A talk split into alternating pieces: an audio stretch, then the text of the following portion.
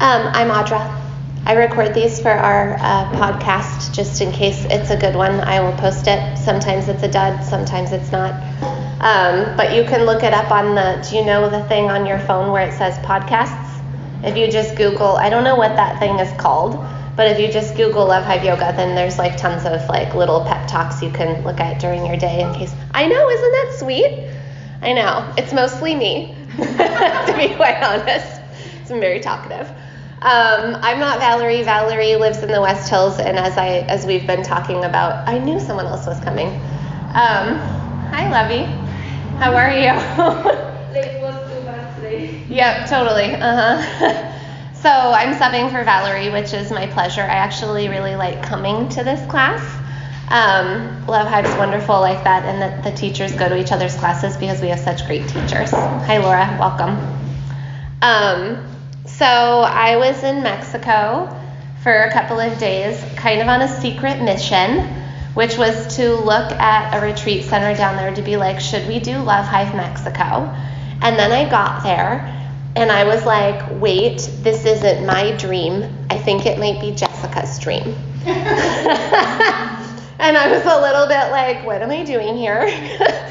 Because I am living my dream with this job that I have um, currently, which is teaching yoga. I used to own a restaurant, which has anyone ever worked in a restaurant before? It's really hard work. Um, and not only is it really hard work, but it is also like a lot of um, focus on money, like food costs and money and waste and like all of those kinds of things. And it kind of drove me nuts. And the whole time I was in the restaurant industry, I was like, this is not my calling. Like I just knew, right? Um, have you ever had that feeling where you're like, wait a minute, this isn't right? Um, and I would like pray and I'd be like, okay, I know that there's going to be some path for me where I'm going to be able to go and to help people. Hi, welcome. I'm subbing. it's a snow day. Everyone's late. It's great. We're on snow time. it's like beach time. It's like a two hour delay, but just a couple of minutes. Um, and so when I was down there, I was like, oh wait, this isn't necessarily like what I want to be doing. And there's this part in the Bhagavad Gita where Krishna says to Arjuna, it is better to live. I'm having a hard time talking. Let's just wait. I'm all back to the Bhagavad Gita in a minute. you guys are cute. Uh, so Jupiter's in Capricorn.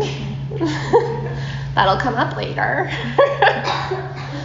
okay, so in the Bhagavad Gita, there's this part where um, they're talking about dharma, which is essentially what we're talking about, which is about your work in the world, right? Um, and Krishna says to Arjuna, Krishna is God, and Arjuna is the warrior that Krishna is talking to. And he says to, to Arjuna, It is better to live your own dharma than to live someone else's dharma well. Does that make sense? So, oh my God, so many nods, right? and doesn't that seem like a little bit scary and risky too? Because if you're doing something well, like I was great at running a restaurant, like totally like the best waitress, good boss, like understood how to do it, but I could feel deep down that there was a misalignment. And that misalignment, in and of itself, creates an internal conflict that will not allow us to be open in the way that we're open and free in the, in the, way that we're meant to be open and free. And right now, back to Jupiter being in Capricorn, it just went into Capricorn. I think who's like who's a good uh, astrologist here? It's just me. Yeah, you are. Did it go into Cap- Did it go into Capricorn in December? Is that right? Okay. Oh my gosh, I'm right. Okay. I'm not the best. I know a little bit. Um, and it moved from Sagittarius, which Sagittarius, if you think about it, it's a little bit more like playful and free and lucky, is the way that I understand it.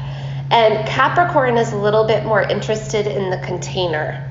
And the shadow side of the container um, would be like following rules that make us feel safe, right? So it's that idea of living in a job where you're good at it, there might be that internal misalignment, but you're like, no, this is what I should be doing. It feels safe. Has that ever happened to anyone here before? Yeah.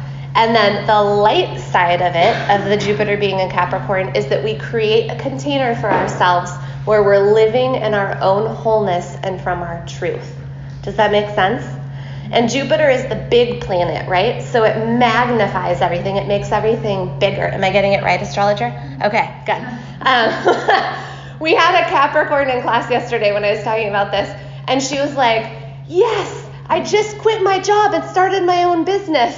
And I was like, Yeah, girl! she was creating her own container, right, to live from her own truth. And it is way, way harder work, I think to be able to create that container um, of truth than to just follow rules of what we think that we should or should not be doing. Does that make sense? And the work of yoga is to be in alignment with our Dharma, like Krishna tells Arjuna in the Bhagavad Gita. And it isn't always convenient and it isn't always easy. And what we do in here when we get into weird shapes where we're kind of like, what the hell am I doing? is we're teaching ourselves to be calm, even when there's a little bit of that like heat and that friction. And we use that tapas to be able to teach ourselves um, discipline to stay in it, right? To not leave and abandon ourselves. And also to, to realize that change is always possible. How many times in yoga class have you been like, oh, I haven't done that before, right? Where something new happens. Um, and that's the promise of that container of living from our wholeness and living our truth is that, that we're going to have those moments in our lives of, oh, wait, I haven't done this before. Something new is happening, and it's and, and the inner alignment is happening all at once. Make sense? Okay, we're all here. I'm glad.